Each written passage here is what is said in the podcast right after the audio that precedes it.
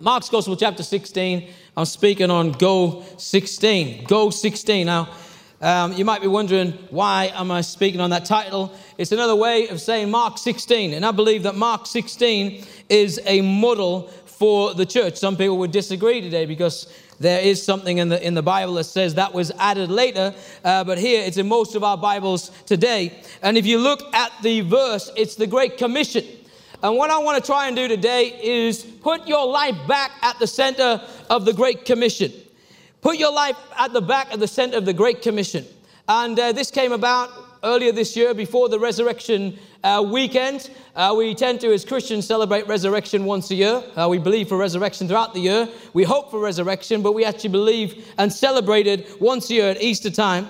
But before that resurrection Sunday, God led me to Mark's Gospel, chapter 16, and reminded me of what God wants to do in His church. If you look at it today, Mark 16, I'm going to read from verse 14 onwards to verse 20. Later he appeared, and I want you to underline that in your Bible. Later he appeared. Later he appeared to the eleven as they sat at the table, and he rebuked their unbelief and hardness of heart because they did not believe those who had seen him when he was risen. And he said to them, Go into all the world and preach the gospel to every creature.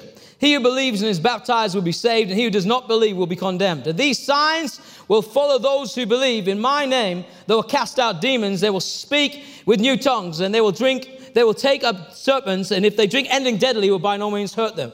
They will lay hands on the sick, and they will recover. Now, who are the they? Who are the they? Who are the they? I want you to tell your neighbor, you are the they. Amen. You are the they. You are they who will lay hands on the sick and see them recover. You are a disciple of Jesus. You are a Christian today. Then you can lay hands on people and see them healed. It says in verse 19, so then after the Lord had spoken to them, he was received up into heaven and sat down at the right hand of God. And they went out everywhere, preached everywhere, and the Lord working. Now put a line in your Bible or a highlight on your iPad or whatever you're using today. The Lord working with them, confirming the word through the accompanying signs. Amen. So, Mark 16, I believe, is a model passage for us to look at as we move into this move of God. And here you see the disciples, they were not firing on all cylinders. So don't worry today if you're not firing on all cylinders. Sometimes we go through stuff, we go through life. God knows the stuff that we go through. And sometimes we're just not all there. You might not be all there today. You may have come to church, you, you've worshiped, you've sang songs, but you're just not connecting. And sometimes we are connecting. But here the disciples were simply not connecting. They had lost Jesus. He died on the cross. They'd lost a friend. They were going through mourning. And in fact, they had this amazing encounter with an angel who said to them, Go and tell my disciples, go and tell Peter that I've risen from the dead. And the Bible says, it says they, that they did nothing. They said nothing to anyone in verse 8. They did nothing. Now, if you're in a place where you're doing nothing, then the only way is up. Amen. The only way is to do something. Uh, and it seems to me that God wants us to do something rather than nothing. So ask yourself the question What is the something that God wants me to do? What is the something that God wants me to do? What does He want me to do this year? The something. Because here they did nothing. They had this great experience. So if we're believing for a move of the Holy Spirit, and we have this great encounter, and you come down here and you cry and weep on the floor as I've done many times and sought the Lord, and I want to do that more. But if all that comes about is nothing, then I, then I, don't want I don't want an experience that ends in nothing. I want an experience with God that ends in something. Amen. Something that makes a difference. And so here they're doing nothing, and then it says, verse 14, he appeared to them. This is when it started to turn around. This is when it started to turn around. Before that time, if they were left in their condition, now, thank God, God doesn't leave us in the condition of sin. Amen. He sends a rescue plan. That's why Jesus came. He came to die on the cross to rescue you from sin. And here, they're in sin. They're in hardness of heart because he rebuked their unbelief. There's three things he does in verse 14 and 15. He, he appears to them. Number one. Number two, he rebukes them. So what does he do? He rebukes their immaturity because they're lacking understanding concerning the times and the seasons and the things that God really wanted to do. They thought they really knew Jesus. They thought they really knew who he was, but they didn't fully understand that he had to go to the cross and rise again on the third day. And when he in fact did it, they still did not believe. Does anybody feel like they're always letting God down?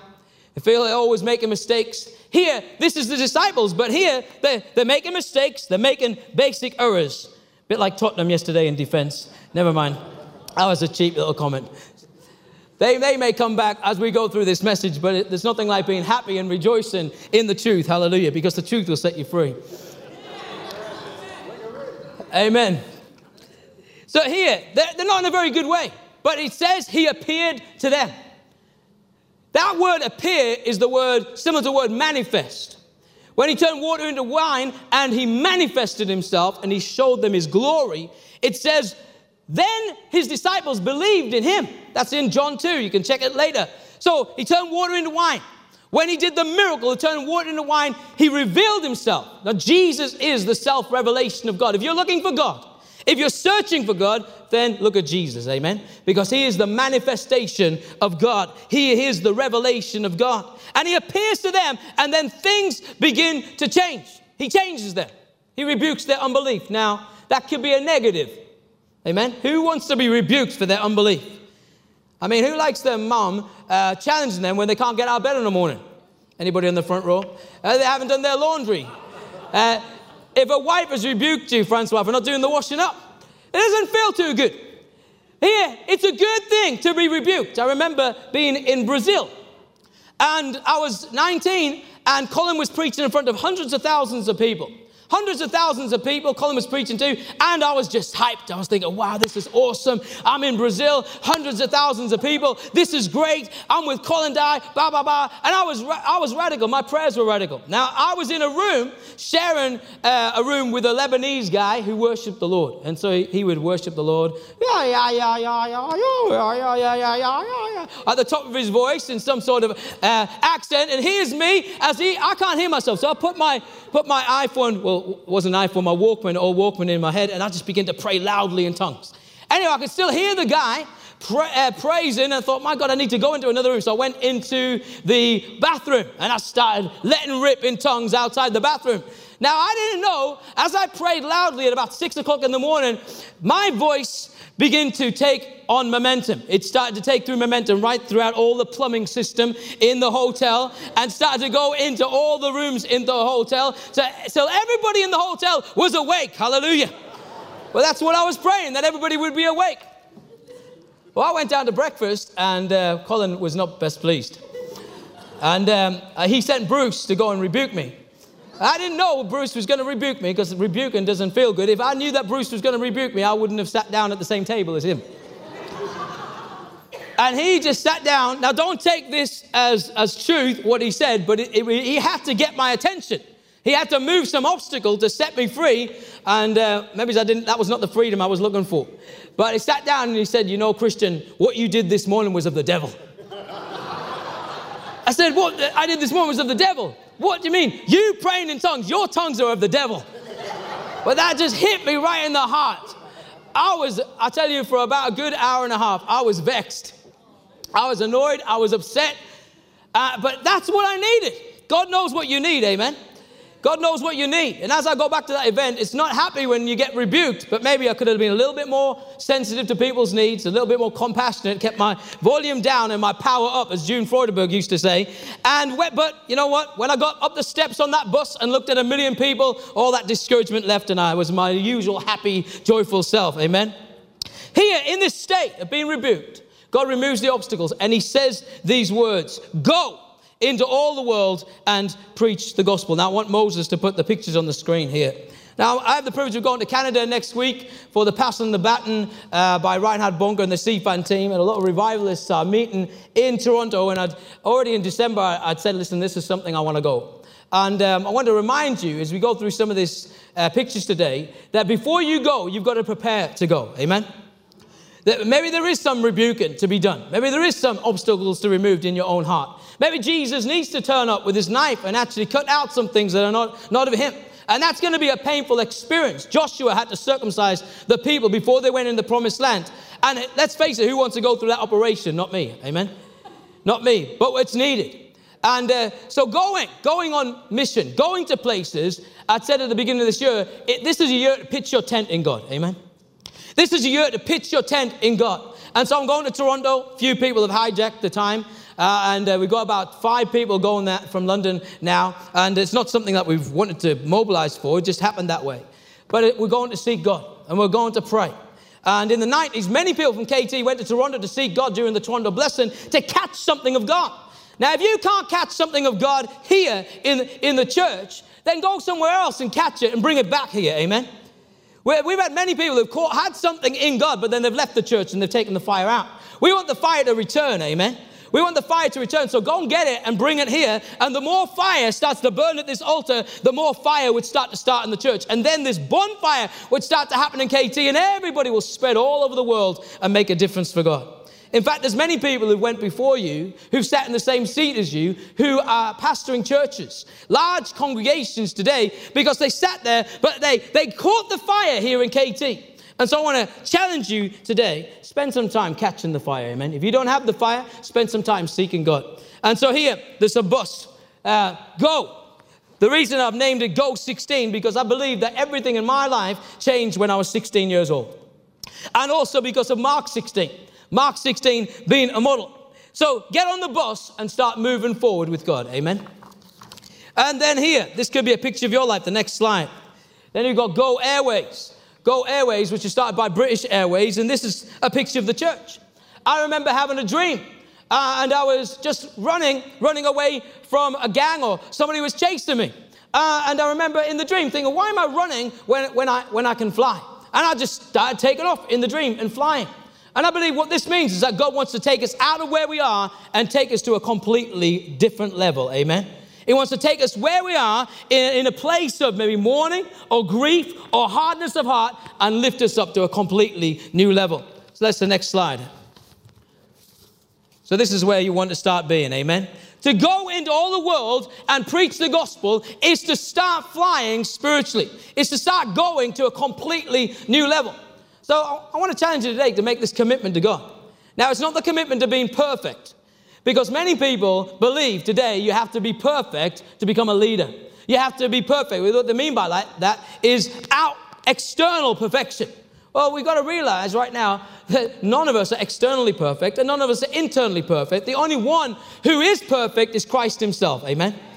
So if we're going for perfection before we start launching out to do things for God, launching a cell group, meeting a community leader, strategizing with that community leader, start reaching the community. If we if we don't step out, if we're waiting for perfection, then it's not going to happen. We have to start planning now. And I believe that God put in my heart that you have to get the goal back in your life. Amen. You have to get the get up and go back in your life. Now you, you can't even score a goal today unless you go. Amen. You can't score a goal unless you go, unless you go, unless you release it. Another word for go is the word move. Unless the ball moves into the opposition's half, into the final penalty area, a goal will not be scored. And if we're going to score a goal, if we're going to create an impact in the things of God, we've got to start moving people, amen? We've got to start moving forward. Now, I don't know where you need to move forward, but you've got to challenge yourself today. This is what Jesus said. See, Mark 16 was never meant to stay in Mark 16. Well, we could glorify the passage, just, just rip it out right now and just keep it there. Jesus was saying the gospel was not meant to stay in Mark's gospel, chapter 16. The whole point was to go into all the world. That world is the world cosmos. So I believe we've got to start flying in the things of God. Now, next, next, uh, this is a train. This is in Canada. He says they get on the go. Amen. It's time for the church to get on the go. Get on the go. What does that mean for you? Well, I don't preach Christian. I'm not loud. I'm not externally loud. I'm not expecting to be externally loud. You could be externally quiet, internally quiet. God could still use that. Amen. You could be used in caring for people and just looking out for people in need. There's plenty of need in our community. I was reading T.D. Jakes' book on soar, and he was talking about this. He was talking about if you're going to soar in business. Now, the book is a little bit entrepreneurial. It's a bit more business. If you're a businessman, then read that book. Um, I'm more spirit led, amen. And that's not to condescend uh, uh, against the book. It just meant that it's just a bit of a language. But when he was saying that, I thought he was saying if you're going to be an entrepreneur or a business person, then all you have to do is meet a need.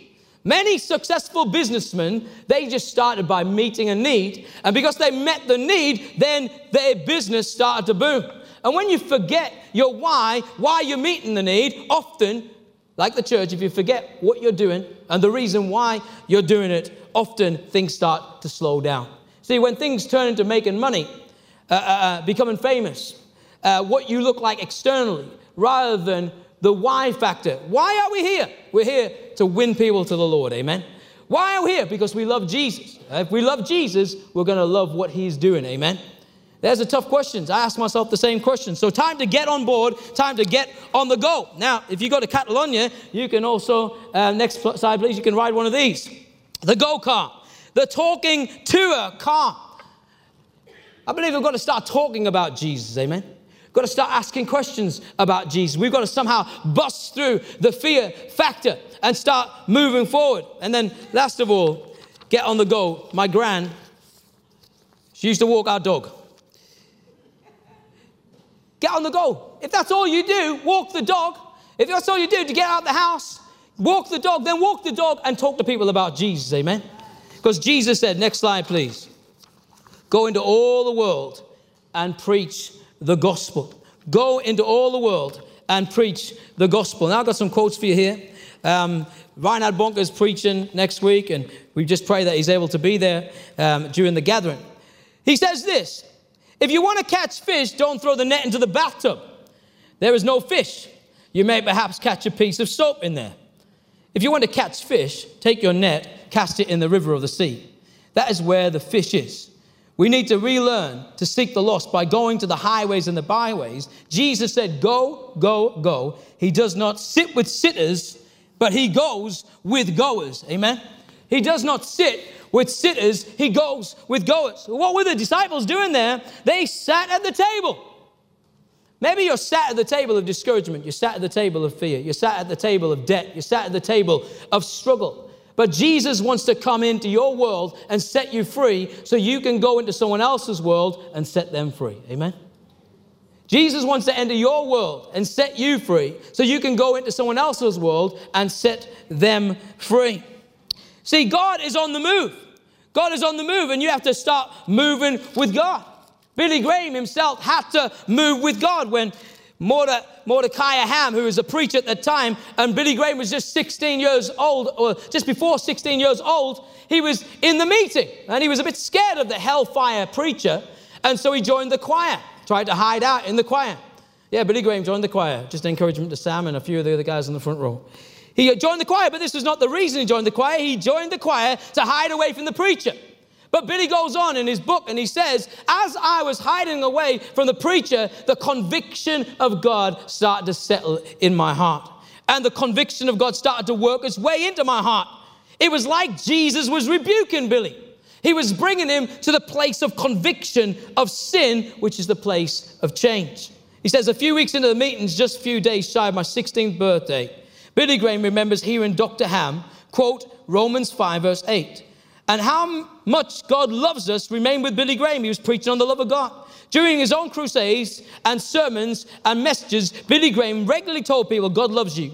And Dr. Ham finished his message. He invited the people to accept Jesus Christ. And Billy Graham was the one who went forward.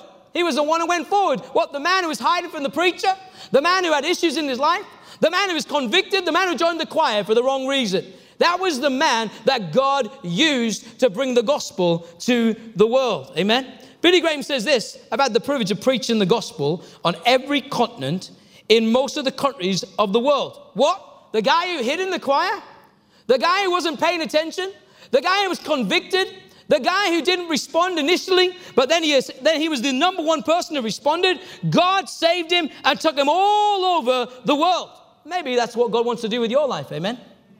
God wants to, to minister to your need. He wants to convict you. He wants to change you. And He wants to use you to go into the world because God says, Go into all the world and preach the gospel. He takes that message and He drives it supernaturally into the human heart, Billy Graham said. Here is a quote from Reinhard Bonnke when someone was interviewing him. He says, Tell me about your process of preparing for evangelistic sermons, or another word of preaching the gospel. He says, I don't deliver sermons, I deliver people.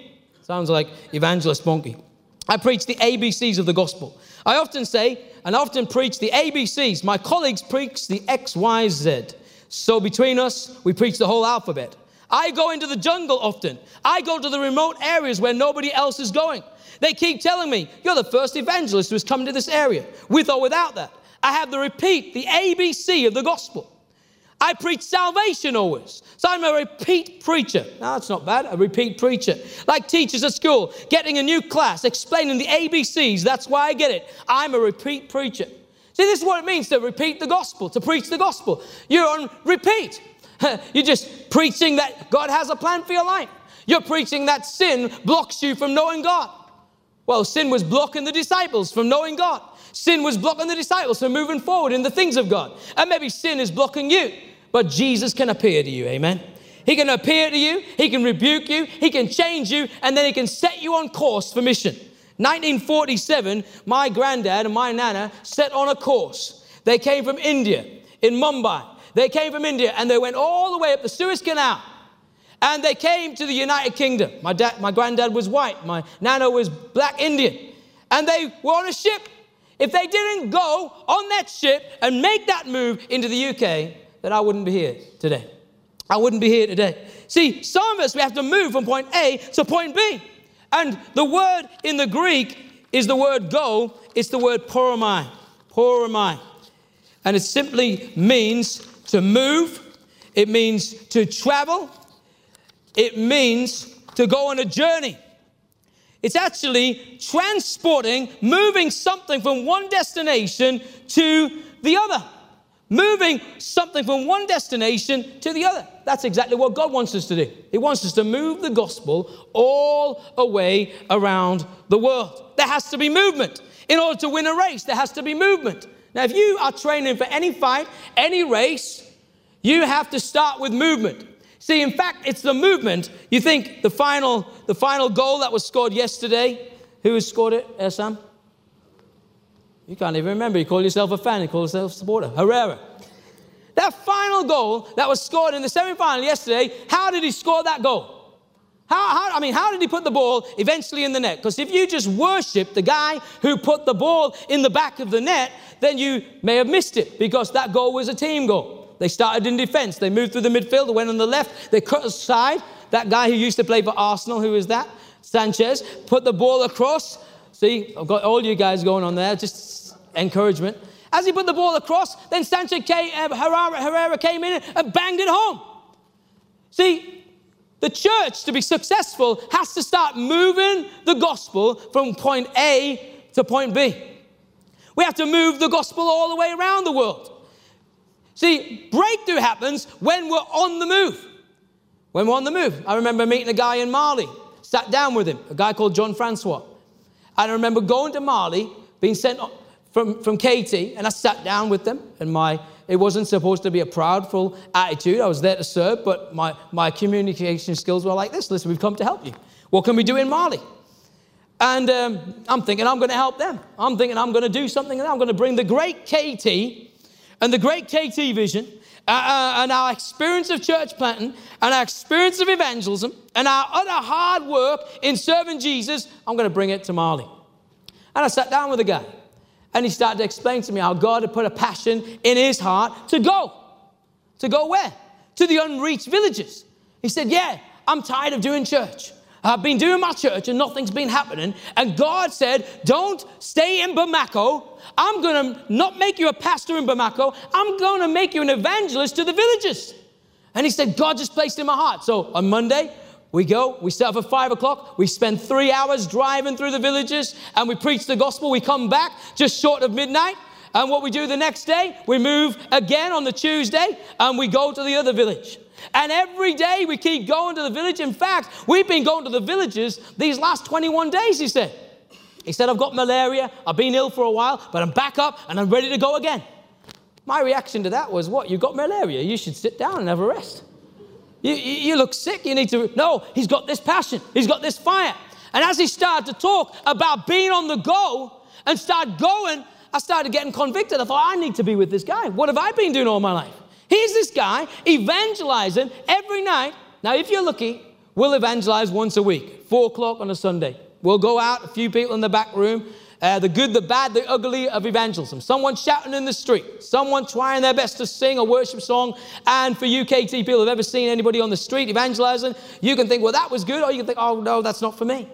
But whatever, at least they're doing something. Amen. At least they're doing something. And these people who are trying their best doing something, they see people respond on the streets to faith in Jesus Christ.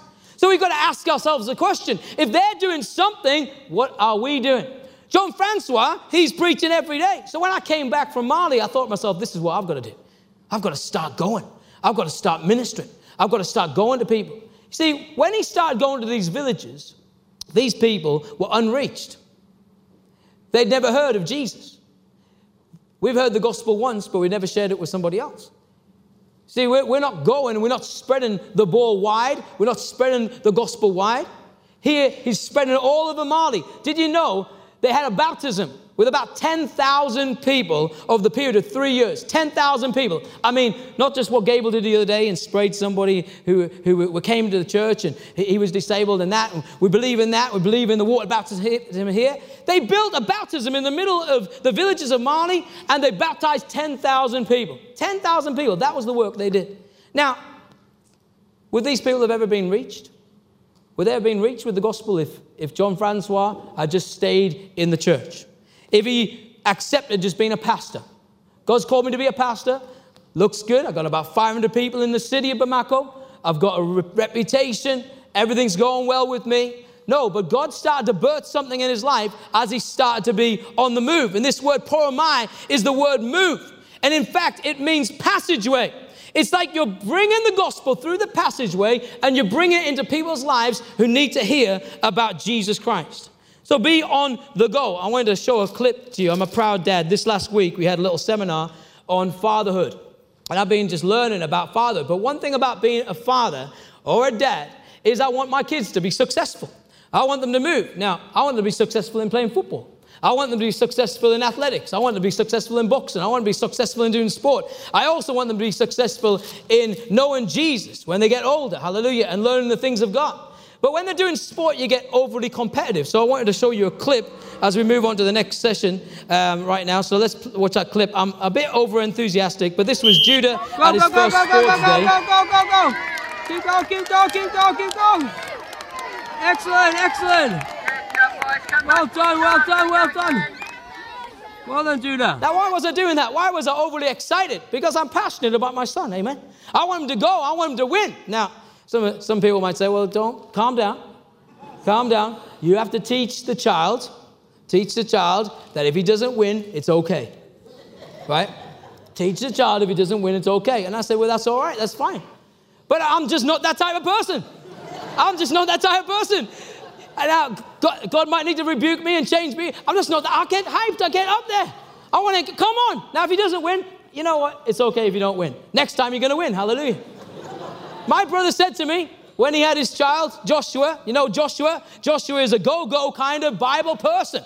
So when he had his son Joshua, who's about 13 now, I had a discussion with him. I said, Well, of course, Dean, you're going to get him into football, aren't you? You know what he said to me? I think he'd been discipled and influenced by his wife. Be careful, Scott, when you get married. You know, wives can influence you. I remember one of my in laws getting married and, he was watching the football and his wife muttered something under her breath and she said something like, That'll be the first thing to go. That'll be the first thing to go. And I thought, you know what, you, you're into challenges there. Because when you're marrying a man, you're marrying his passions as well. You can't just change the things. You know, football's a part of us, in my DNA. If I don't play football, you know, I'll, I'll be cranky, I'll be upset. Isn't that right, Scott? Yeah? Yeah? So you got to accept the roof with the smooth. But I said to my brother, I said, listen, of course he's going to play football, isn't he? You know what he said to me? Well, let him make up his mind. Let him make up his mind. I said, well, that's, that, he's made his, you've made his mind up right there.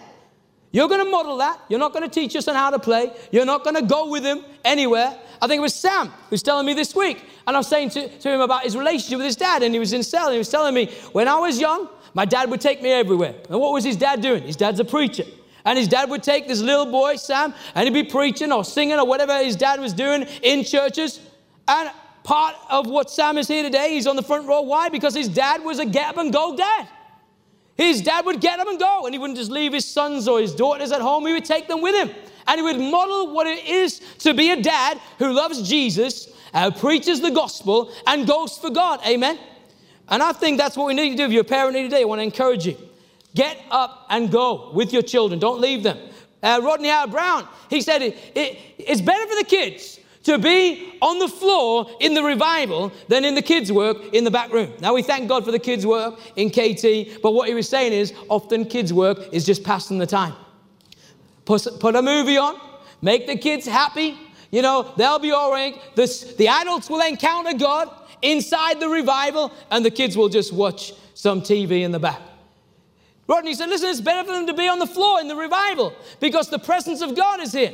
God's power is in the building. So let the kids be on the floor encountering God. Amen. And so we need, to, we need a balance between putting our kids in a back room somewhere, being babysat by people who may be following God, but maybe they're not following God, and bringing them into the church and encountering God at the same time. I remember preaching the gospel in Wembley when we were doing a mission in Wembley. And as we were doing the mission in Wembley, I, I had, Toyin was doing a night shift. So I had, I had to have Judah with me. Uh, and people were expecting me to preach in, in, Wembley, so I did. I don't know, were, you there uh, at that time? Uh, Simon Brett and the team. And I remember having Judah just, just carrying him like that. So for about half an hour, I just preached with this baby boy, just sat in my arm like that, preaching the gospel.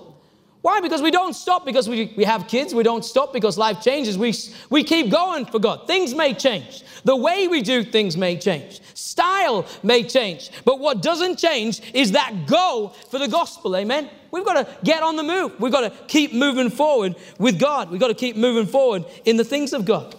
So it's a call to go. When Jesus read out this passage, he said, Go into all the world and preach the gospel. Get the go back in your life. Get the go back in your life. Now, here he says, These signs will follow those who believe. In my name, they will cast out demons. Now, what does that mean for you?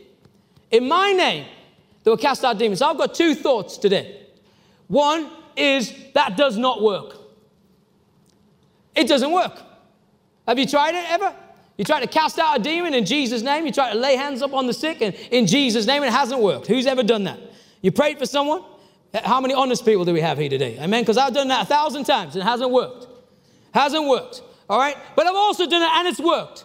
So, which camp are you in today? The people who've done it and it's worked, or the people who ha- have done it and it hasn't worked? Because here, when it hasn't worked, I can safely tell you today that a lot of that has been because me in my heart has not been there with God.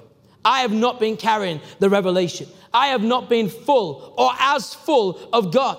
See, in Christian, in the Christian faith, we use the name of Jesus like, like it's a key opening a door, or it's like some phrase that we, we use.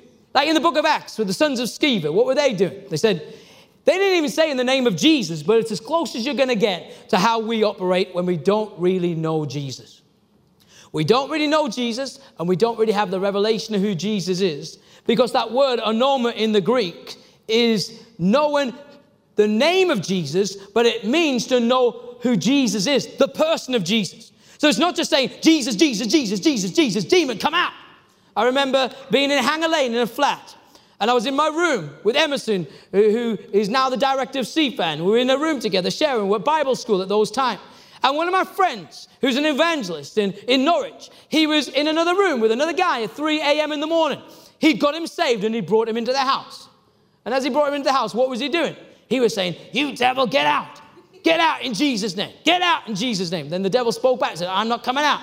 He says, You come out in the name of Jesus. I'm not coming out. I'm not coming out. You come out. You come out. And this conversation was going on the whole night. You come out. No, I'm not coming out. Come out in Jesus' name. No, I'm not coming out. See, we can be fighting with the devil because we're just trying to quote the name of Jesus like it's the same of quoting McDonald's or Burger King or some other name that we can think of. See, it's not just quoting the name, it's knowing who Jesus actually is. Amen? And knowing who Jesus has called you on the inside. The sons of Sceva were the same. We, in the name of Paul's God, in the name of Paul's God, come out. But they didn't even know Paul's God. They didn't know Jesus. They were not even Christians. And then the sons of Sceva, those demons overpowered them because they didn't really know who Jesus was. See, that word onoma is the self revelation of God. It's Jesus manifest. Has Jesus manifested himself to you? When you rise up in spiritual authority, that word go comes with authority. Amen? it comes with strength. Jesus is not saying, go alone. I mean, does anybody here want to go alone?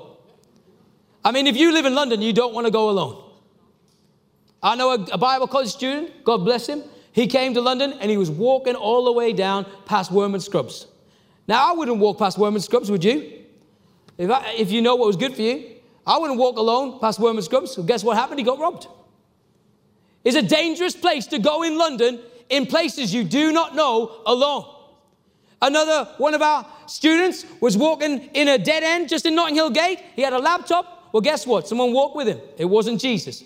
It wasn't a friend from KT. Well, he grabbed that laptop and he went on his way. See, when you evangelize, don't go alone. There was a reason why Jesus said, go. And he paired them up in twos.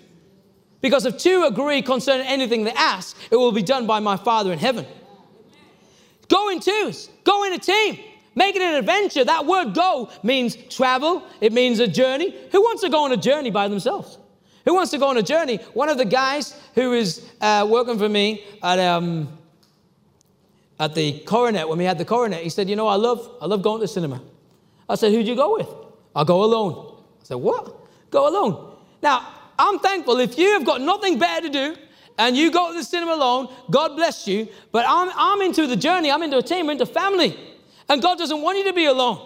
It's not good for man to be alone. And everybody said, Amen. Amen. And Scott said, Amen. Hallelujah. Sorry, I just wanted a little bit of a laugh there. But it's not good for man to be alone. So, what are you doing alone in the cinema?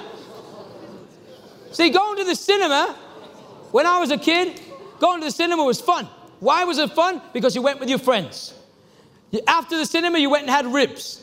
After the ribs, you went somewhere else. Because it was a team thing. And church is a team thing. Jesus was speaking here to a bunch of people, not just individuals. He said, Go into all the world and preach the gospel. Go together. When John Francois was going to these villages, was he going alone? No. He was going in a big minibus with a big team of people.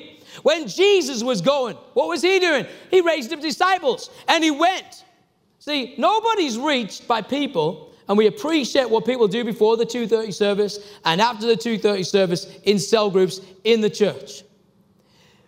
But nobody's going to be reached by cell groups staying inside the church. Well, we meet in, in Costa. We meet in Caffè Nero. That's the same thing, isn't it? You're meeting there, and you're regularly meeting there, but the only people who meet there is Christians. So the only people who are going to be reached in Caffè Nero for as good as that's going to be, is Christians. Jesus said, Get out, sitting around tables, because that's what they were doing. Get around, just talking about problems and pastoral issues. And we, we really care in this church. And Claudette does a great job. But you know what? Caring is one thing. We've got to care for each other, but sharing's another thing. We've got to share the gospel. We've got to share, we've got to share our care. We've got to say the church is caring, Jesus is caring, and I want to tell you that Jesus cares for you. At four o'clock, for anybody who's interested, we're going to do a walk down to Grenfell. I don't know if you've ever walked down Grenfell, but it's one of the most touching things that you could possibly do to get your get up and go back. Now, we had some get up and go when the tragedy happened. The whole church got out of the office, came down to KT, got loads of clothes. The church, some of you, got loads of clothes that existed in your house that were basically blocking things up, put them in bags, brought them down to the church, and you blocked the lower hole up. Full, full of bags, full of clothes. The church was mobilized for about two or three weeks. And then what's happened after that? So we got our God up and go for two or three weeks. And on the 14th of June, there'll be the anniversary of Grenfell. And we've got to ask ourselves a question what are we doing? Last week, there was a fire in Peckham. Do we know what's happening in our city? Do we know? Sarah was out yesterday because Sarah, one of our evangelists, is God's given her a passion to go where the crime rate is high in Hackney, in Islington, and in other areas of London. Now, she's just going to go and pray. She's going to go and evangelize. But that's what God has placed on her heart. That's the get up and go. That's saying, hey, I refuse to just allow these statistics to increase and the crime to increase in our city. I am going to do something about it. Like David and Goliath. He said, Who is this uncircumcised Philistine who comes against the army of God? I'm going to come against him because I'm not coming against him in my name. I'm coming against him in the name of the Lord God. And it's just Mark 16 that makes the difference. When we go, we go in the name above all names. Amen. We go in the, in the King of all kings, the name where every knee shall bow and every tongue shall confess that Jesus is Lord. See, going in Jesus' name fundamentally, mentally makes a difference. I remember evangelizing in the middle of Leicester Square. If you ever thought about Leicester Square, it petrified me going and preaching in Leicester Square. And the very mention of Leicester Square, preaching in Leicester Square, may even petrify you today. But you know what? You cannot preach in Leicester Square, Hyde Park, and in these areas unless you've got something in God. Unless you've got something in God, unless you're carrying something in God. Weight, I call it. Weight. You know people who've got weight in God? When they speak, stuff happens. When they speak, people fall over. When they speak, fear comes into people's lives, the fear of the Lord, because they've got weight, they're carrying weight. I remember preaching in Leicester, in Leicester Square. I remember thinking a guy was preaching there, and I thought, when am I ever going to do that? We went out on a Tuesday night, and as we preached, nothing seemed to happen. Anybody been there before? You've done an event, nothing, no one got saved. You've done a street preach or an outreach, a prayer meeting, nothing really happened. But you want, you want is Jesus coming into the room. You want Jesus to make the difference. And a man was there from America, and his friend said to him, Listen, don't listen to these preachers. Don't listen to them. And there was this, something happening there, conversation stopping this man from serving God. And then this lady who was next to me, a friend of mine, she just said, I take authority over that in the name of Jesus. She said the words, I arrest you in the spirit. Now, what's not important is the word arrest. We didn't handcuff him and bring him forward and send him off to prison. No, that's not what happened. She was using some language that they get in more of Jamaican prayer meetings. Is that right? I arrest you in the spirit. I take authority over you. And as she said those words, this man ran right forward and he knelt down and he started to weep like a baby. And he said, You know what? I need Jesus in my life. I want you to pray with me right now. My wife's a Christian. I'm a backsliding Christian. Can you pray with me right now? Well, we were so shocked we didn't even know what to do. I was thinking, Whoa, what, what happened there? That's what happens when Jesus does something. When Jesus takes your words, anoints them, and boom, the gospel comes in and changes lives. That's what the gospel is. The gospel is the word evangelion, and it means the good news. It means the good news. It means to preach, to preach the good news. That's what Jesus said. Go into all the world and preach the good news to all creation. Those who believe and are baptized will be saved. Those who do not believe will be condemned. So let's pray in a few moments. God wants you to do something today. God wants to, you to move today. If we're going to see miracles, it's going to require movement. Movement. One of the things you can do is move out of bed a little bit earlier in the morning. Amen.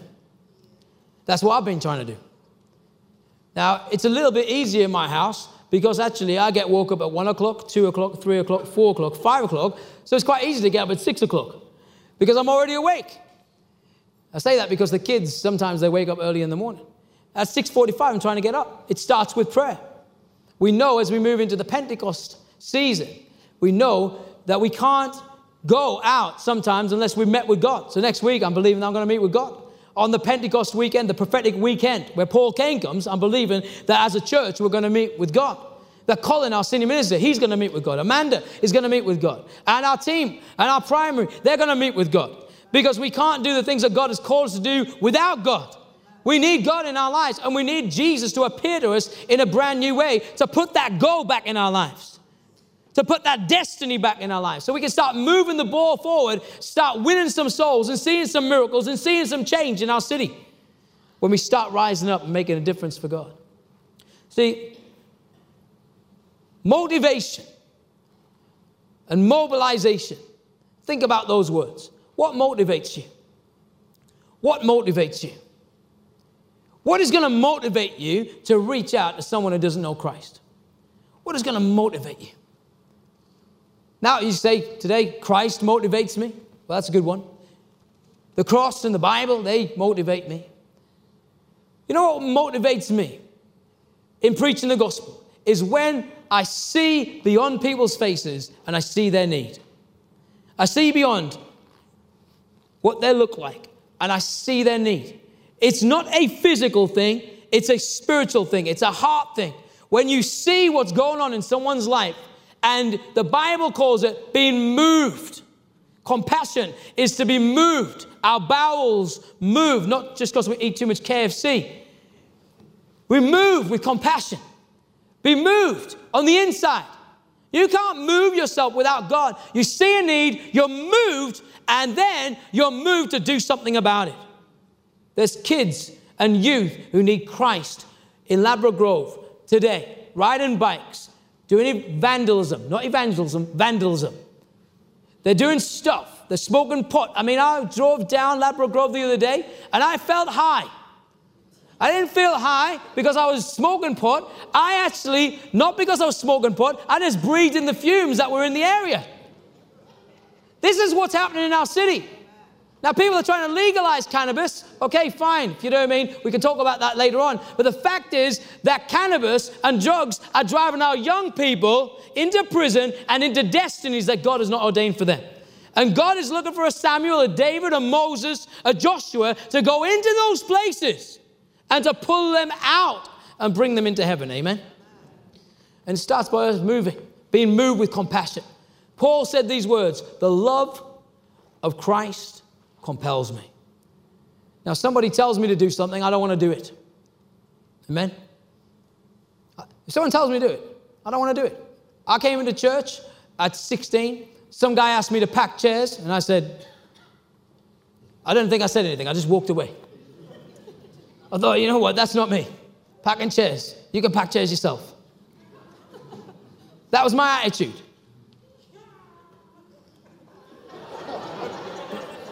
That's some joy. Give us uh, some joy. That was my attitude. When Lewis said, our attitude affects our altitude in the things of God. If you want to fly in the things of God, check your attitude.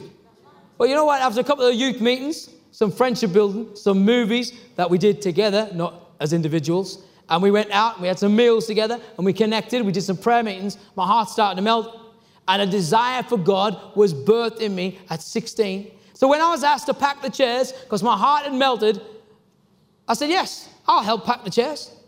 Because my heart had melted and there was no more barriers on the inside of me. That's what it means to be moved. Because it happens in your heart. So, what did Jesus do?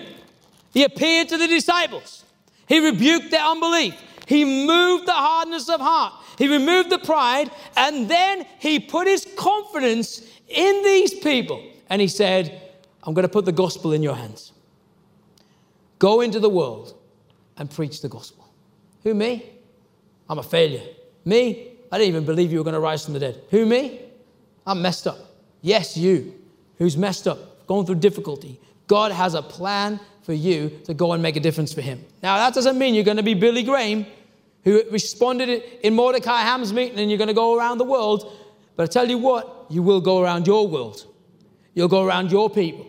You'll go around meeting their needs. And as you meet their needs, God will use you in an incredible way. And does this mean that suddenly all the weaknesses in your life are going to disappear? Well, maybe God will take some of them away, but maybe you'll still have some. Because God doesn't take all things away, He expects us to keep believing, keep moving forward, and to say, God, despite these difficulties, despite these weaknesses, I'm still going to share my faith. We're not sharing a perfect gospel. We're not saying suddenly Jesus will make you perfect. When you get to heaven, you will receive a new body and you will be perfect. You'll be righteous. But in this world, you'll still have your imperfections because you're a work in progress. Amen?